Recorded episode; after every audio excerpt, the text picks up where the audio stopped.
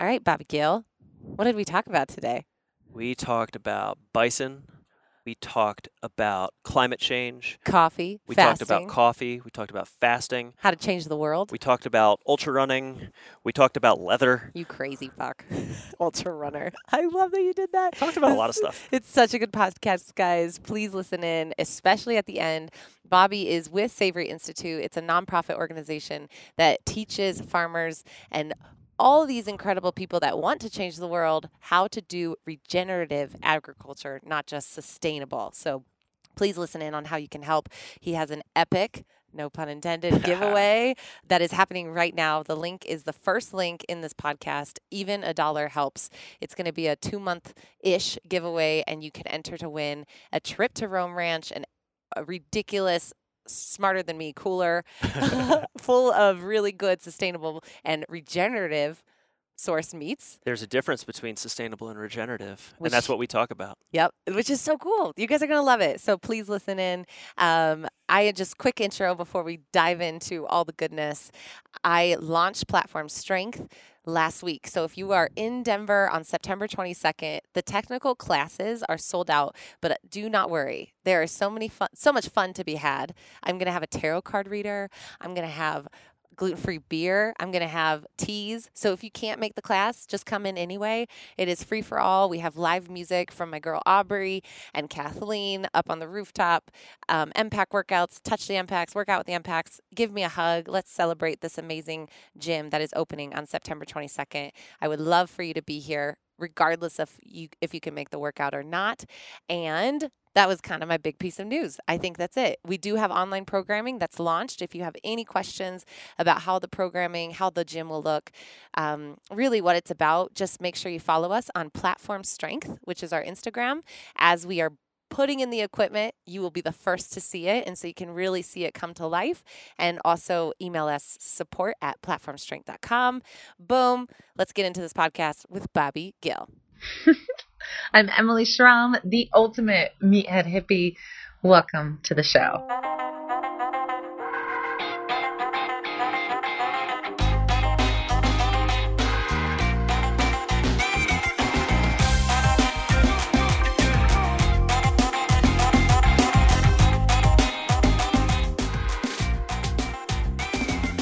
Get shit done mug.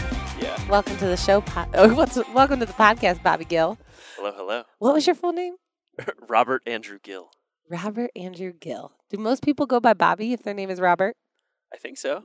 Well, well, if their name is Robert, you could go by Bob or Bobby or Robbie or like you could go by anything. And you've always been Bobby. Yeah, because my dad is Bob, so I didn't start to go by Bob when I you know became an adult. I just kept Bobby to. to I can't even imagine like a two year old being called Bob. Come here, Bob. it's definitely a Bobby. Yeah, yeah, yeah. We are currently on the rooftop of Platform Strength. If you hear a little noise, it's because we are outside and it's so nice. It's like the first teaser of maybe fall in Denver. I love fall. There's this really funny um, pumpkin. It was like a BuzzFeed post of somebody just like snuggling with a pumpkin in bed. that is me.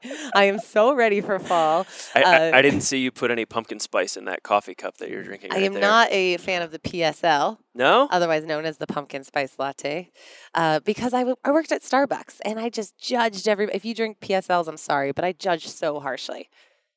PSLs are literally, I'm not exaggerating, at least 40 to 5, 45 to 50 grams of sugar. Ugh. Like, I'm not kidding you. Each oh my pump, god. each pump is like a 15 gram And pump people get extra pumps in those. Oh, yeah. Yeah. because fall. Because fall. But hey, that's what it's all about. That's Yeah. fall is all about pumpkin spice lattes and and UGG boots. Yes. Oh Yeah. gosh. I And and people can't see us right now, but I am drinking a pumpkin spice latte and wearing UGG boots. yeah. Uh, this is so. This is great because we've been wanting to do true. this forever. Um, who knows? Maybe it is true. They now know. um, this is so fun because we've been wanting to do this podcast for a long time. We work together. You're wearing an epic shirt. This is like Oh, how we kind of found each other. Actually, no, it's not. We met actually by hiking 14ers. Yeah, years was so ago. fun. Actually, when we were out hiking those 14ers, I remember you saying, "You're like, I have an idea to start a podcast." Did I really? and you were talking about it, and we brainstormed a bunch of potential guests and themes that you could use. And this was, I mean, God, this was years ago. When was that? Yeah. uh, Three years ago? two to three years ago. Yeah. I don't know. It was a while ago, but this it's awesome to see how this has grown, how the podcast has come to life, how you've had all these incredible guests, and then now you've launched. I, I want to say like 20 million additional businesses. In addition to everything else that you do, and now we're here at the rooftop of your gym, which is How crazy. Badass. Are you going to be able to come to the opening day? uh, when is it? September 22nd? I hope so. If I'm in town, yes, I will absolutely okay, be there. cool. We're going to be throwing around some MPACs on the rooftop. We actually had this really funny thing happen that um, the Eventbrite said 30 people because I just didn't want to overbook and it, I know it's like a very one day thing, so I just want to make people feel like comfortable. And if it's too crowded, it's not comfortable, right? But then Eventbrite accidentally made it 90 people. And so we have 90 people at our nine o'clock, but we're going to figure it out. We're going to have half of the people up here, half of the people down there, and it'll be totally fine. So if you are listening and you're coming to my nine o'clock, just be prepared. This was not expected or planned, and I'm sorry in advance, but it's going to be, it's going to be epic. So It'll be epic, as my shirt says. as your shirt says. Yes. And so let's just jump into how you got connected with Epic. Um, sure. I love seeing the progression of you. Like when we first, when we were driving to these 14ers, one of our biggest, um, our connections that we had that was this, that was uh, probably the biggest was Robb Wolf. We both Mhm. just had you know whether it was meeting him in person or just loving his work, and so that's how I knew that you were going to be somebody that I wanted in my life Mhm. because of the knowledge that you had. You have been in this world, paleo, sustainable eating. Um, Somewhat keto, go lately dabbling in keto. Dabbling in keto. You know, as with anything, you need to to try things out and see what works for you and what doesn't. And you Mhm. know, I've been in the ancestral health space, you know, paleo diet, whatever you want to call it, since 2008. I want to say. I remember when Robb Wolf's book came out, and that's really when I started diving into this and started going to the Paleo FX conference and the Ancestral Health Symposium, and you know, knew all a lot of those. Um, paleo bloggers from back in the day, like Diane Sanfilippo and Nom Nom Paleo and all those guys, way back in the day. way back, the OGs. Diane Sanfilippo just posted a picture of her like from even five years ago and it was like unrecognizable. it's like we've all grown so much. I've got so I've got a picture of her reading. Um, so before her Balanced Bites book came out, we had a, a a bunch of us all had a house together in Austin at Paleo FX, and on the shelf at the, at this Airbnb house that we rented was the book Skinny Bitch, Oh my the, gosh. the vegan book. And so I've got this picture of Diane reading the book Skinny Bitch, which I think is just hilarious because it's a vegan book, Yep. and that's clearly the opposite. the opposite of Um, but yeah, that's one for the files that I will threaten to pull out someday.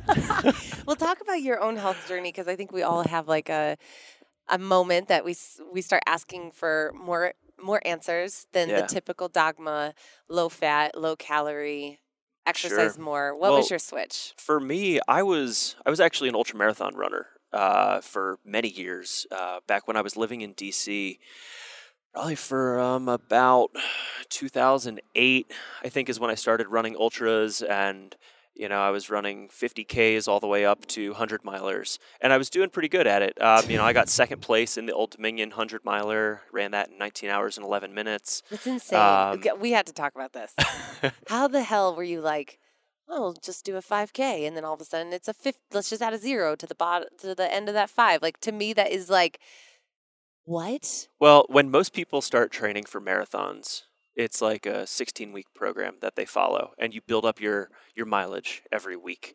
Um, and then when they go and do their marathon, they stop running altogether, and so they lose all that aerobic capacity that they've built over the past 16 weeks. In ultra running, it's really just continuing on with that same progression of adding another 10% each week and keep going and going and going. And as time goes on, you get to the point where you're like, oh, I can run 50 to 100 miles. I mean, it's not easy. I'd say it's about 50% mental toughness that's required. What? But what like mile? physically, What mileage are you like? Oh shit! Uh, I mean, all the time. You're like, oh shit. God, I can't even. I listened to so my sister. Um, we both love Joe Rogan, and he obviously has a lot of those crazies on Yeah, his show. David Goggins. Yes, and then there was a recent girl that just won. She just like crushed all the. She kicked all the guys' asses. Mhm. I, I, I should know her name, but I don't. But my sister was like, "This is making me want to do one." And I was like, "Absolutely not." One of my claim to fames, or a, a- a little personal victory of mine, is I did beat David Goggins at 100k once, That's insane. the Hellgate 100k back in 2012, I want to say. So you just go, like you do stop to pee. Oh yeah, You yeah. stop to yeah, I- and when you think running, I mean, don't think someone who's running at like a 5k pace. Yeah. This is 100 miles we're talking about, so they're just very Fast slowly walkers? slogging along. I mean, it's like a fast hike, Okay. really.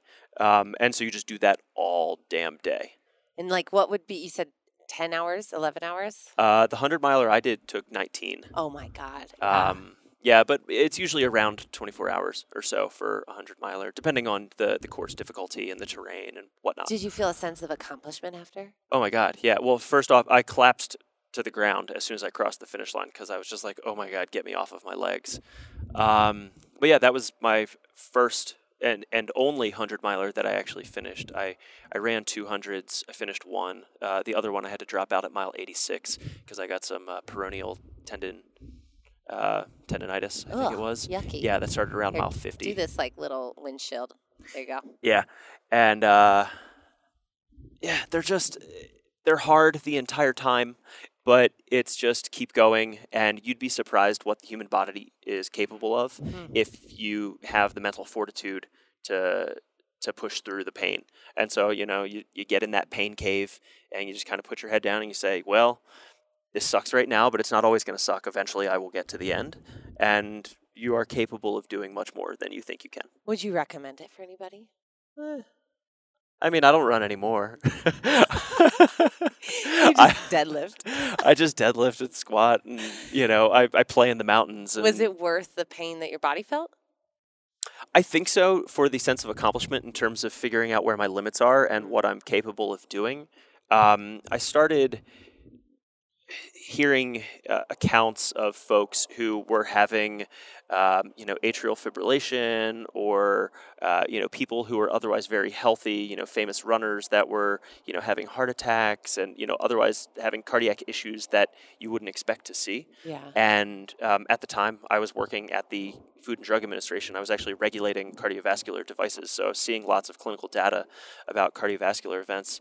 And it got me thinking about what is actually happening um, when you are putting the body, and specifically the heart, through so much use um, in that aerobic state. Um, especially you- at such high volumes and such high intensities.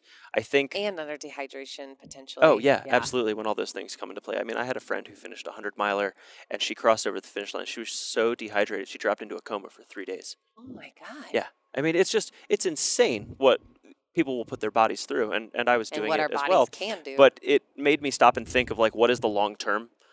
What are the long term implications of what I'm doing here, and is it worth it for the glory of you know a podium finish here at this race, or you know being able to say that I went and did such and such? And for me, the the the cost and risk it, it, they didn't line up, and so um, I just decided to to kind of fade away from the ultra running. Just didn't want to take that risk myself. You know, there's a lot of left ventricular left ventricular enlargement that happens uh, in folks that are you know doing such high mileage and high volume, Mhm. and you know that's the heart adapting to the usage that you're putting it through. And I was like, eh, I don't know if I really want to risk that.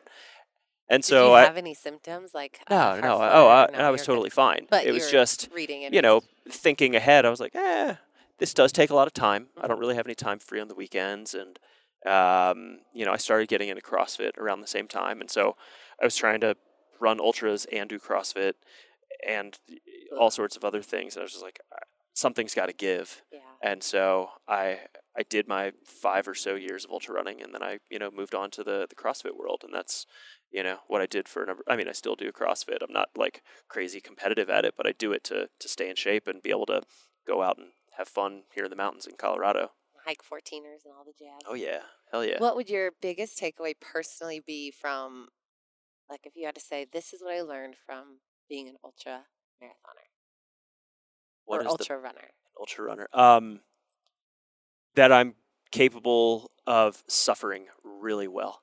I can suffer with the best of them. You can put me into the shittiest scenario you could ever imagine, and I'll be like, you know what? All right, let's do this. Okay, this is gonna suck for a while, but um, I'm I'm used to suffering. It's I I do it very well. Spirit animal. Bison. I, I think it is. Um, I mean, I got a bison shirt on. I got a bison belt buckle. you work with bison. I work with bison. I own bison. Yeah, absolutely. Let's talk. Let's talk about that. Okay. So you get to. It got hot, didn't it?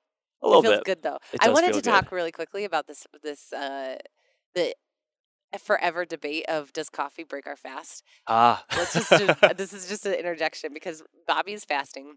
So you're explain your fast that you're. I'm I'm on day two of a fast. I'm probably gonna do a three day fast. I don't. I wasn't really totally planning it out. I was just, uh, you know, came off of a vacation where I was sailing, uh, you know, out in Catalina, and you know, just Yeah. eating like crap, drinking beers, you know, just totally being an asshole with my diet for the weekend, and get back, and I'm like, Ugh, I need to, I need to hit the reset, and I found that the easiest way to hit the reset button is to, you know, do a couple days fast. So you do complete fast. This Yeah. isn't intermittent fasting. Correct. So the difference of intermittent fasting, which I've talked about before, for my listeners, is kind of a good way to dabble. Is just timing how long you have to eat your meals. So anywhere from like twelve to six. Do you respond better to intermittent fasting or fasting, or is it? I've I've done intermittent fasting. Uh, I, I generally do intermittent fasting. I generally don't eat breakfast, and so I'll do a 16-8 where I have an eight-hour feeding window from like noon to 8 p.m. and then I fast the rest of the time. So it's Mhm. pretty easy for me to just skip breakfast and then eat at lunch. You know, Mhm. socially that works very well, and I Yeah, get out the door quicker to get to work. Um, but I found that because I've done that for years, um, now that I've been playing around with you know two to three day fasts, I do them. pro- It's probably about once a month now where I'll do two or three day fast. Um, it's it comes super easy. Like I Mhm. don't experience a lot of hunger, really no problems of fatigue or anything. It's just like okay, I'm not eating. This Yeah, is easy. it became, and I do horrible with fasts. yeah, that's what you So- were saying. Yeah, so like the de- debate of do coffee. I offered Bobby coffee before we came up on the patio, and it's I've just known we've we're just coffee drinkers. Oh hell yeah! So it was like this internal struggle he was having of do I say yes or no? And it was this debate of does drinking coffee plain um, secrete enough digestive enzymes to break the fast? So we decided no. I decided it's worth the risk.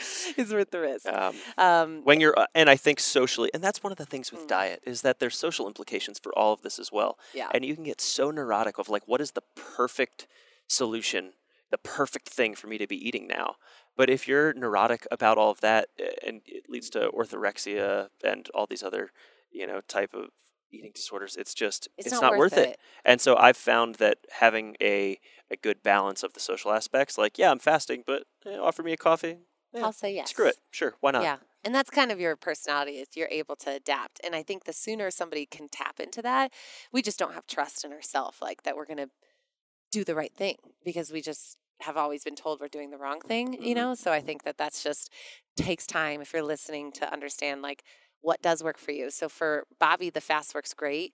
I think, you know, that's just your body does really well with it. But for me if I fast um whether it's you know, psychological or it's actually physio- physiologically, it's so crazy. I actually see uh, muscle definition decrease and I Mhm. start to gain weight. And it's like my body has been there before in the negative way with Yeah. eating disorders Yeah. and diets. So I just know myself. And it could be that I'm losing muscle definition when I do this. I'm, I'm not tracking those ch- things Do you very carefully. Um, have you touched or tracked your ketones at all? Um, I have some of the keto strips that Mhm. I use periodically. I don't find them to be terribly accurate. I don't really Key know. strips, yeah. Yeah. Um, but I do find that because I have been playing around with keto for the last uh, few months, that um, doing fasts, like two to three day fasts, they help me kick into ketosis quicker. So that's Yeah. another, you know, in terms of hitting the reset button to get back in into gear.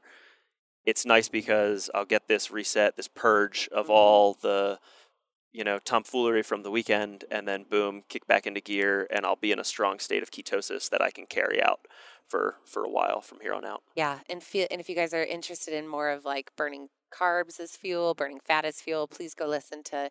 I had Dr. Mike Mike T Nelson. Mm. Did you listen to him talk at all at Paleo FX? No, I don't He's think so I saw his. awesome. Um, he just does a ton about metabolic flexibility and making sure that like, yes, keto can be great in therapeutic states or for like small doses, but we still want to be able to access carbs as fuel Absolutely. because when we have them, we don't want our body to shut down when we don't. So definitely go listen to his podcast. I think that'd be great. Okay, so let's get into the bison. okay, into So- the bison. So you are in this world of paleo, ancestral health. hmm Uh, I think when we met, this was pre Savory Institute. So yeah, I think it was. I think it was just a couple months before I started working for Savory. Um, but yeah, I have been in the sustainability space, or you know, I've gone down the sustainable agriculture uh, interest route for for a number of years now, and and that stemmed from the paleo world in terms of wanting to eat more grass fed beef because grass fed beef is healthier for you. It's got more. It's got a better omega three, omega six profile than conventional beef and it's raised in a way that's better for the animals, it's better for the environment. So I was living in DC and actually buying from Joel Salatin at Polyface Farm. If anyone's familiar with him, he was the uh, he calls himself the crazy lunatic farmer, um, but he is in Virginia and he was profiled in the book Omnivore's Dilemma by Michael Pollan, and he was in the movie Food Inc. If you've seen that documentary, I'm reading Michael Pollan's new book right now. oh, How to Change I'm Your Mind. Yes. Oh yes. It's my family's book club book. oh my god. they were like, is really, Emily? Interesting choice. Oh, I've been sharing that book with everyone. I current my copy is currently with someone else because it's It's- fantastic. I can't wait. I mean, I really just Yeah. started, so I'm excited. well, if, if we need to do any ayahuasca ceremonies out at my bison ranch, just let me know. Okay, done. done. um, anyways, so I was buying from Polyface in the DC area, and so really getting into sustainable agriculture and, and what that means and why it's important for the animals and for the land and for the food we eat and, and everything in between. It's it's kind of this uh, this wonderful approach that solves a lot of these problems. Um, but I was doing it for my personal health, and as time went on, I saw a podcast by a guy named Allan Savory. Uh, and the podcast, it, or sorry, not a podcast, a TED Talk. And this TED Talk came out in 2013 by Allan, and it just totally blew me away. It was talking all about, What was it called? So people can Google. oh my God, uh, can we put it in the show notes? Yep. Because I don't remember the exact title, but it's like reversing. we could. You could probably Google. climate change Yeah. and desertification. Anyways, the the TED Talk was a light bulb for, moment for me because it talked about how yes, grass fed is healthier for the animals, but grass fed can be done properly, which helps regenerate grassland ecosystems, but it can also be done poorly and deteriorate grassland ecosystems. And we see in so many different contexts people villainizing beef or, or other livestock, saying that they're they're killing the planet and there's this huge water footprint and they have these methane emissions and you know it's just killing our land. And that's true in certain contexts, but it's not true for all beef. It's not true for all livestock. What really matters is how are those animals managed on the land, and that's where you see either good outcomes or poor outcomes. And so Allan in his TED Talk showed these incredible before and after photos of lands that had been managed conventionally, you know, with just continuous grazing, which is what most grazing operations are. It's even when- with grass-fed beef. yeah, and so mm-hmm. in in grass-fed beef or in other beef, it's you know animals out on pasture and they're just set out to pasture for however many months, and then you know you round them up and you take them to market when you're done. In those situations, they are essentially being selective on the types of grasses they are eating. So they are overgrazing their favorite grasses, and they are undergrazing their least favorite grasses. Um, when they are uh, stepping on, you know, they're going to walk around different grasses if they are sticking up and in their way. Kind of like if you're if you're walking along in a field, you're going to step around certain things. Versus if you're bunched up together with a bunch of people, you're not going to really be as careful with where you're stepping, and so you might trample down some things. It's the same thing with cattle. Um, Or if you go to a national park and they're like, "Do not step on this. Yes. This is restorative." Yeah, exactly. And so essentially, what it comes down to is if you look at the um, the way that our grasslands evolved, they co-evolved with grazing animals, and this happened for millions and millions and millions of years. And this is what sustained life and, and healthy ecosystems on this planet for millennia before humans came and screwed things up with and modern is, agriculture. And this is mainly because they eat the food and then they poop. Like this is like the fertilizer type. Yeah, I mean that's uh, yeah. A, a simplified version of it is yes, cows graze the grass, they fertilize it and urinate on it, so they're they're feeding and watering the the soil and the grasses. Um, and then the important part that these continuous grazing operations don't have is that they move on to a new piece of land Mm. and they migrate elsewhere and then they come back eventually. Um, what we don't have in most grazing operations now is that movement. When they're just set out to pasture and they're left there for a long period of time and they're selective over what they're eating, it's causing problems when they're overgrazing and undergrazing certain grasses and that they're not trampling down certain grasses close to the ground, which lets them reincorporate into the soil. And it also creates like a natural mulch, which keeps the, co- the soil cool. Um, but the, the movement off of that land, allowing the grasses to fully recover. And so you get the grasses that regrow above ground, but also you get their root structures down below that need the chance to regrow as well when you move the animals off that land and you plan your grazing in a way that honors the recovery rates that's necessary for the grass and the soil, um, you have wonderful outcomes where you end up growing more grasses. You get a preference towards perennial grasses, which are the ones that have deeper root structures, which means they can sequester more carbon out of the atmosphere. I mean, because, you know, we all learned in elementary school or middle school or whenever that you know photosynthesis what happens is you have you know sunlight and you know CO2 from the air and then through chlorophyll it photosynthesizes and it creates a carbohydrate which is put down into the soil. I mean this is a process that we've all known you know since we were kids but that's what's happening on grasslands. Yeah. you know we look at issues with climate change right now. There's so much carbon in the atmosphere. There's so much because of fossil fuel emissions, but also a big portion of that comes from agriculture as well. When you till the soil, you know, for most agricultural lands, when they till up the soil to plant these monocultures of corn and soy and wheat and you know everything else, there's a significant amount of carbon that comes out of the soil and is released into the atmosphere then. So anyways, we've got tons and tons of carbon in the atmosphere. A lot of it came from the soil originally. And we have this opportunity to draw down that carbon out of the atmosphere through photosynthesis in the grass and store it back into the soil where it originally came from. so that it can reproduce Yeah, grass for And that and that all ties back to how are the animals on those lands managed, which is a piece that I hadn't thought of before. Oh, I love it. And it's ironic because as somebody says, okay, I want to make this world a better place, they see what the health or they see some study about eating less meat. That's like Mhm. their first step into, okay, I can do that Yeah. because I, I have to do something. And this is something I can do. So whether they become vegan or vegetarian or they just lessen their consumption of meat, what's ironic is that they're actually increasing more more times if they're not quite aware their uh, their consumption Mm-hmm. of the things that are increasing more carbon. So like Yeah. the wheat, the, the corn, the soy, Yep. those things that are quick and easy to produce. Yeah.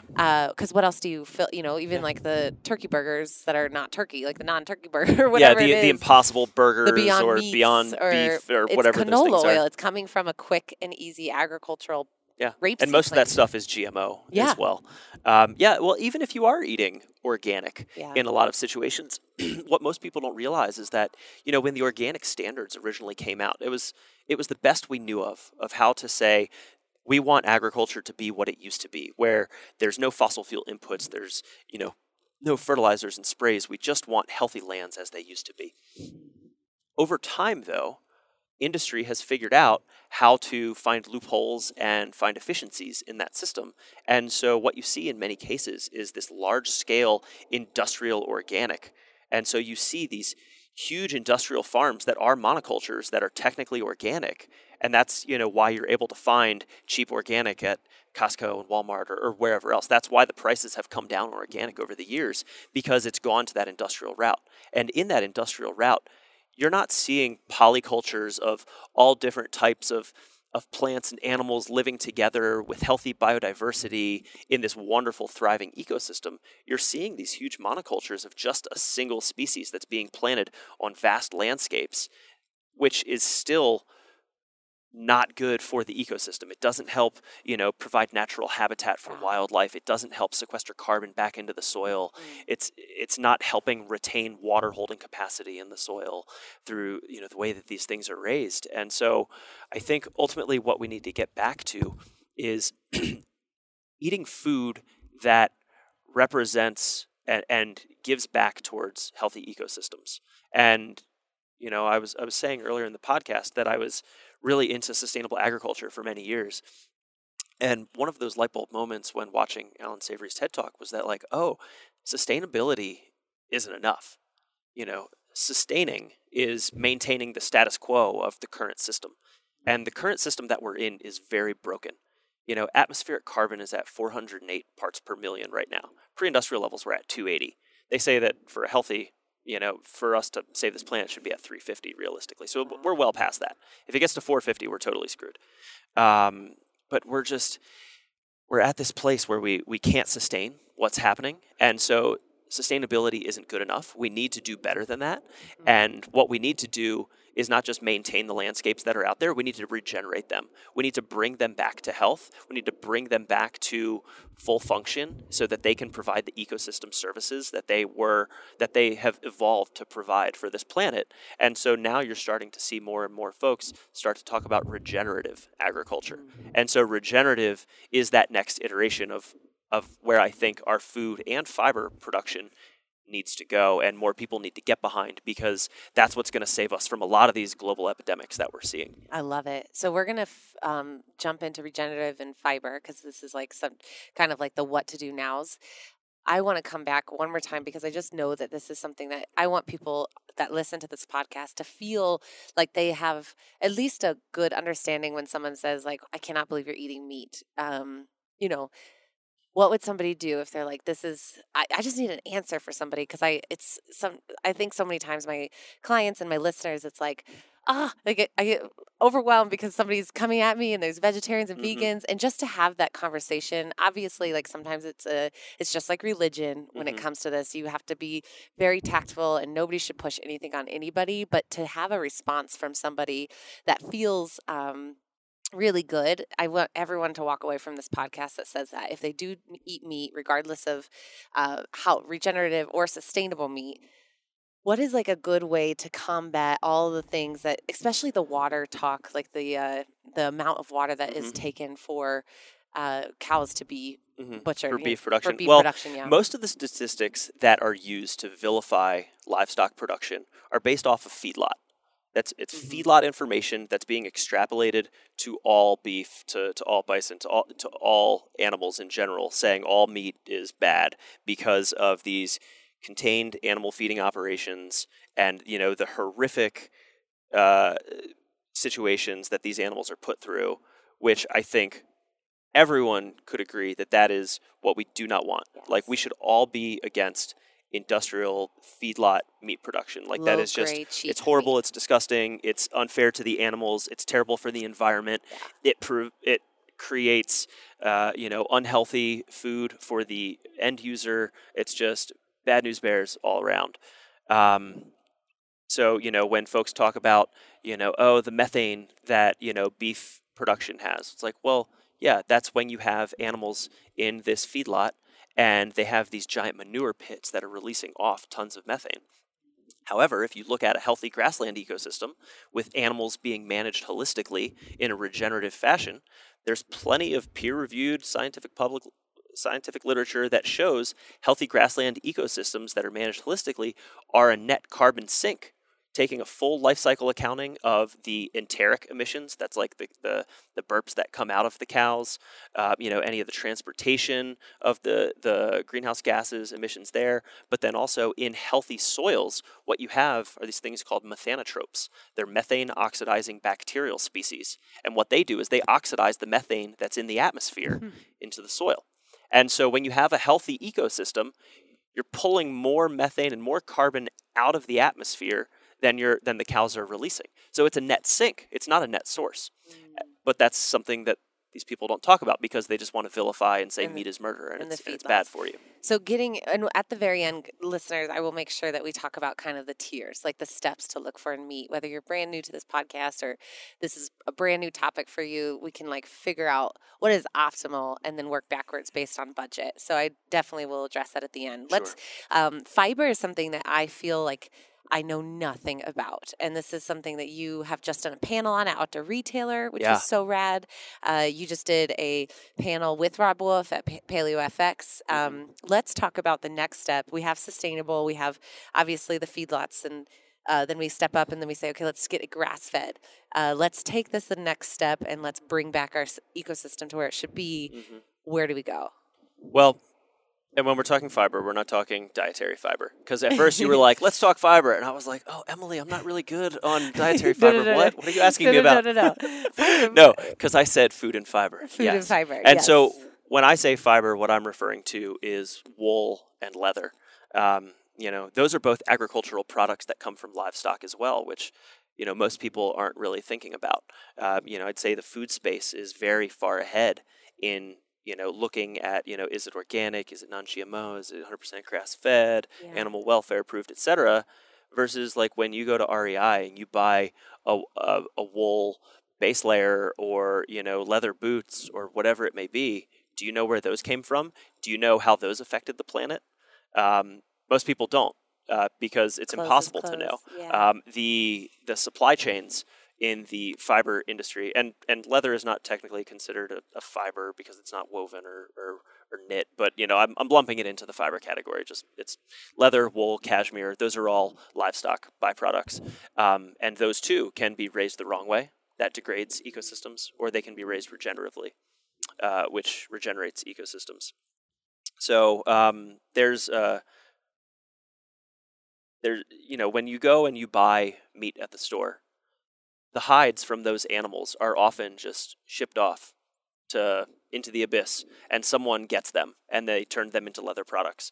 Um, we think there should be uh, a, way for those that are raising animals the right way that are practicing regenerative agriculture that their leather should also be differentiated in the marketplace that consumers should know like hey my leather boots or my leather handbag or you know my wool scarf or whatever this is yeah. these came from regenerative agriculture as well And uh, Cordura is actually a considered uh, sustainable fiber, correct? Is it i'm not as familiar Yeah. with so the, Cordura. your cousin, who I got to meet at OR, oh yeah they were really jazzed that the impact was made with Cordura. I was like, yes, okay, great. Maybe it is I'm. I'm more in the livestock space so No, i great. know that there's you know when it comes to, to cotton and and other fibers that there are, are ways that those can be raised that are, are good and bad but And let's talk about what Savory Institute does. Um, Whether it's with the materials, the byproducts, Mhm. post meat. You know, we're getting the next step further and meet So this is like this this cool process of the action step. Um, how you're so close knit with Epic, who everyone knows I'm obsessed with their chicken sriracha bars. Mm-hmm. oh my god it's the best I love my sponsor Epic just because of how much good stuff they're doing and they were one of the first to do it. I Yeah. mean, it's so much more than just a high protein snack. It's digging into the things that we're talking Yeah, about. Yeah, well, it's it's it's a wonderfully nutritious product, but it's also sourced properly, and that's what I really love about them. Um, but to to my connection and and whatnot, so I work for the Savory Institute, which I'm amazed that we've been talking on this podcast for so long. We're gonna and- have to plug some more in this intro because this is this is like the the bread and butter or the gluten free bread and ghee. the gluten free bread and ghee. You should put that on a T-shirt. It rhymes. Um, anyways, the Savory Institute. Um, so we are a nonprofit organization. We're uh, located in Boulder, eh, but we work all across the globe. And what we do is we train farmers and ranchers and even pastoralist communities uh, in regenerative livestock grazing. So it's based off of the works of our founder, Allan Savory, uh, the guy whose TED Talk I was talking about earlier. Um, he created a, a methodology called holistic management. Um, and holistic management is a decision making framework that allows farmers and ranchers to manage the complexities of managing land and livestock together. And so we teach them how to do this holistic planned grazing, which is essentially mimicking the ancestral movement patterns of grazing animals on grasslands that co evolved together. And so millennia ago, before we screwed all this up, there were sufficient numbers of grazing animals and predators which would keep them in tightly bunched herds regularly moving. Over time, we domesticated our grazers and we killed off many of the predators. So our ecosystems have been decimated ever since, and agriculture looks nothing like what it used to be. or for what uh, grazing used to be. So we can't just put animals out to pasture and say, oh, we'll let Mother Nature do its thing. Yeah. You know, because we've got buildings and roads and developments and, and all sorts of things in the way. There's also not enough predators to keep them, uh, to keep that proper dynamic of predator and prey um, in play. So what we do is we teach people how to plan the grazing of their animals in a way that mimics those movements. And so instead of wolves or grizzly bears or whatever being that prey that keeps them herded up together, instead we do that with portable electric fencing or with herding dogs or just herding them naturally walking with Are them. they border collies? They could be. Australian shepherds. Those are my favorite dogs. Yeah. So we teach that to farmers and ranchers around the world um, as a nonprofit. You know, so that's our, our main thing is spreading regenerative agriculture, uh, trying to regenerate the grasslands of the world. Um, we were founded in 2009, and since then we've trained uh, over 5,000 land managers and affected some 22 million acres of grasslands. So begun the restoration and regeneration of those. Um, but there's a lot more work to be done. You know, grasslands, I feel, are a very neglected ecosystem on this planet. You know, here in Colorado, we're here in Denver, and you know, we look out to the west at the mountains, and everyone's like, "Oh, the mountains are so beautiful. Let's go play in them." But if you look out to the east, there is just a ton of really incredible land out there. It there. looks like Kansas. It does. Pretty yeah. much, you can see Kansas. Yeah, but if you go out onto our bison ranch, you know, 30 minutes from here, we've got 8,000 acres of untouched shortgrass prairie. And we've got 400 bison on that land that are being managed holistically. they're beautiful. And it is just an absolutely beautiful place to visit. And it's not as, you know, eye-catching as looking out at the mountains, but there's it's when you when you go out onto just like this vast landscape and you just slow down and you sit and you listen, there's something about it that just energizes you and it just feels right. Like there's something that we evolved with these landscapes that if we just go out and try to appreciate them, you, you'll you'll figure out what I'm talking about. it. Yeah. I but- mean, even now listening, you're like, burp, burp, you can hear like the planes and the sky, and it's normal. Yeah. But it's so peaceful. It's it's so peaceful. Ah. And then you see the bison out there just grazing. All the parasympathetic. Oh my God, it's it's wonderful. But grasslands represent one third of our land surface on the globe. Like one third. That is a that's five billion hectares. Like that is a tremendous amount of land. yeah. Um, but uh, some estimates say up to 70% of our Earth's grasslands are desertifying. They're degrading and dying off because they are being mismanaged, because they don't have the grazing animals there to keep them healthy and in place. And so there's a billion people on this planet whose livelihoods depends on grasslands. There's all the animals whose natural habitat is grasslands, I mean, because it's one third of the Earth's surface. Um, there's all the carbon sequestration potential of you know what those can do in terms of reversing climate change. Um, you know, when you have more carbon in the soil, it improves the water holding capacity of soil. So there's an opportunity as well to to um, to help uh, lands become more resilient towards drought or flooding. Uh, there's there's all sorts of wonderful co-benefits that come along with healthy grasslands besides just healthy food production. You can you can reverse climate change. You can create healthy food systems. You can improve uh, rural economics. Um, the Pentagon even came out and said that our depleting natural resources is the single greatest cause of instability in the Middle East. I mean, Yeah. I mean, it makes sense. it makes sense because you, you no longer can have your We don't have livelihood, and then you need to move to a new place, and that's where you And have these conflicts, of people fighting over land. Oh, wow, And so, if we can go back and start treating our lands properly, all these global epidemics that we're dealing with are tied back to how we treat our land. And us as consumers, and we make choices three times a day on the food we put in our body and the clothes that we wear. We have the potential to support regenerative agriculture, or we can support the status quo of what's happening right now and degrading our landscapes. And so at the Savory Institute, we're not just training farmers and ranchers. I mean, that's that's the core of what we do. But we're also now helping with, uh, you know, we're we're developing programs with brands like Epic, um, how to bring out regenerative agriculture to the forefront, so consumers can see, all right, I want to support regenerative agriculture. How do I know on the store shelf what is best for me? You know, how do I know what was derived from regenerative agriculture? And so you look back to organic or you non-GMO Non-GMO. or, or all these things. You get a stamp. you get a stamp, you get a certification, but over time, people figure out loopholes in this. And so when you have a Mhm. checklist of this is organic or not, or you know, this is the list of things you can do and this is the list of things you cannot do, people are going to find ways to game the system. Land regeneration should be fairly simple. It should be is the land getting better, yes or no? And so rather than looking at practices, what we're really focused on is outcomes. So we've developed a, a program, it's called Land to Market, where we are measuring outcomes on lands and looking at them over time and seeing is the land getting better, looking at a variety of indicators, both above ground and below. So, how much grass is being grown, what's the water infiltration rate, how much carbon is in the soil.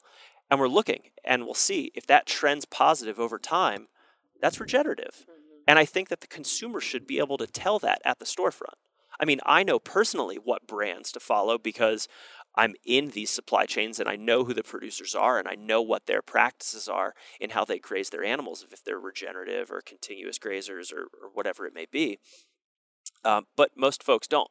And if we want to really change this on the global scale, we need to start having mechanisms in the marketplace that, you know, we voting with our dollar on a day to day basis, that sends signals back to the farmers that says, hey, there is a there is a market for this. Like we want this. And so when we have that demonstrated marketplace, more farmers are going to switch their practices from the conventional old school way more towards these regenerative ways. And so, um, you know, we're really excited for this land to market program. Actually, Epic is going to be the first product that has a seal on it that says ecological outcomes verified, EOV. And what that means is that we have measured the outcomes on the land of when this animal was raised, and we have confirmed that it has helped regenerate the planet. that is so incredible. Yeah, and that'll be coming out later this year, actually. So it's coming out soon. I cannot wait. We've been developing this program for like three or four years now. yeah. And so Epic will be the first. They've been key drivers of this program with us helping us co-design it and so that's why you know you see me with the epic folks all the time is because we have a very close working relationship They're wonderful. yeah they also i mean just in general even though it's not said on their packaging most of a lot of their protein comes from savory's global network you know we've trained thousands of people all around the world. We've got 35 hubs that are you know regional learning centers where we're training farmers and ranchers whether it's gauchos in patagonia or the maasai in kenya or herders up in norway or cowboys here in colorado. Um, there's people that are practicing holistic management and holistic planned grazing all around the world. And you know we know who these people are. Mhm.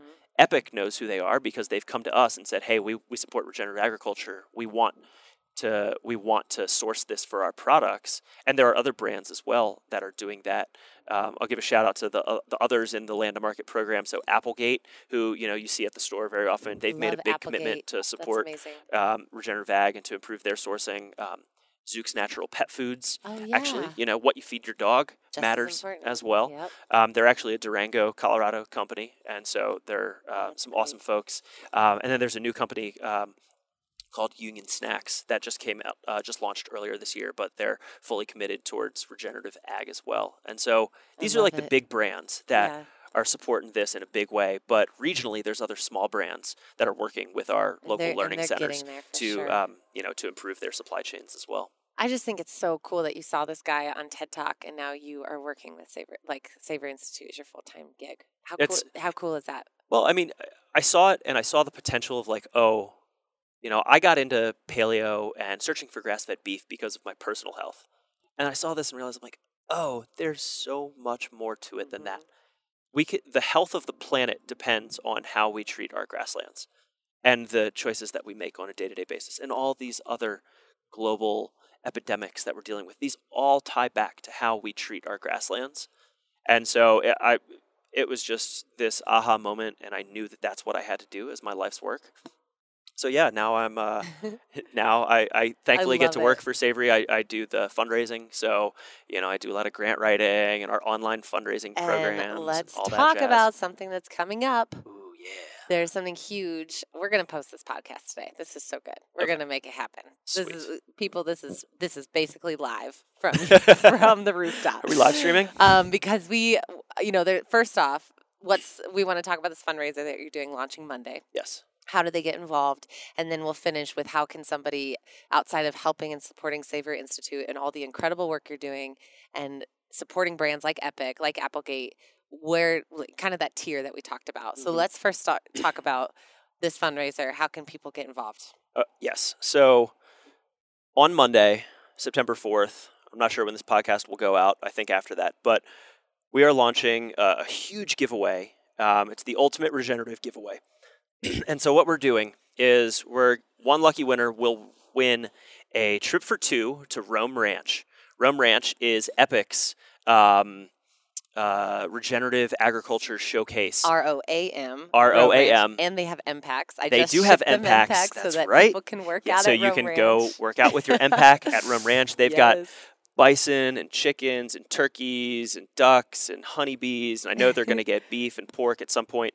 It, Katie and Taylor, the founders of Epic, they bought this ranch, uh, I think, early last year. Mhm. And they have just gone whole hog, no pun intended, on regenerating this landscape and you know practicing holistic management.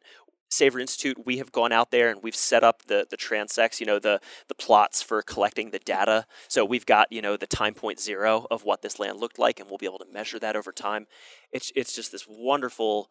Uh, beautiful ecosystem in Texas Hill Country. So, as part of the giveaway, you get a, a an all inclusive trip for two out to Roam Ranch. So you stay in the yurt out there at Roam. You get to you know see the bison. I can't promise that you'll be able to pet them, but um, you know you'll see the bison. They are wild animals, people. Yep. Um, you could probably harvest your own chicken. I mean, there's all sorts of things that you can do out at Roam. It's it's so cool. Love that place. Um, i love it but we wanted to have more than just a trip. So we're also going to be giving you a big green egg grill. And so anyone who is a serious griller or barbecue aficionado knows what a big green egg is. I don't it's know. this what? I, I'm I don't grill. I mean, I I've used the grill for grilled peaches like four times in my life, and then I Jesus Christ. I know I know I'm Okay. done. I'm Well, sorry. any serious barbecue aficionado knows what a big green egg. But for those of you that don't, know. like for for, for. Emily's sake, I'm going to describe it here. It's this uh, Kamado style ceramic grill. It looks like a giant green egg, but it's it's well known in the industry as just the best grill you can get your hands on. It's like it's a grill, it's a smoker, it's an oven. You can like have this super finite temperature control on what you can do with it. You can make anything and you make it perfectly. It's just it's this incredible grilling implement. They're super freaking expensive. Um, so I I got us a big green egg into the giveaway. So you'll get a big green egg because you know if you support regenerative agriculture, I imagine you've got some you've probably got some good grass fed meats that you're out there grilling. to So you know here's the best grill Oh, that it. you can do. Yes. Um, so on that vein, uh, we're also hooking you up with a cooler full of regeneratively raised meats. And Mm. so these meats come from White Oak Pastures. Uh, that is our savory hub down in Bluffton, Georgia. Epic gets a lot of their protein from White Oak. Um, Will Harris is the the farmer out there. He's been featured on like NPR's Planet Money and, and like all these different news publications. He he talks a lot like Foghorn Leghorn uh, when you hear him talk. And and Will, if you're listening to this, my apologies. I want to meet Will. oh my God, he's so funny. Um, but he's a fantastic, Great. fantastic farmer who's doing some incredible work. So we're going to give you a cooler full of meat for you to grill on that big green egg. The cooler is going to be an OtterBox 45 liter venture cooler. They have so it's coolers. OtterBox. Oh my God, yeah. So you know everyone knows Yetis, and Yetis are awesome. But you know, over the years, more and more brands have come out with you know coolers that can perform that well, and even you know taken it a step further. So OtterBox has this venture cooler that it can hold ice for 14 days. Ah. It's got a modular system, so you can put like all these different components and trays and like you can do a million things. You can customize it for whatever your adventure is. Um, so, anyways, you've got this really badass cooler filled with the the highest quality meat you can get your hands on uh, for you to grill on this big green egg grill, um, and, and a trip out to Roam Ranch.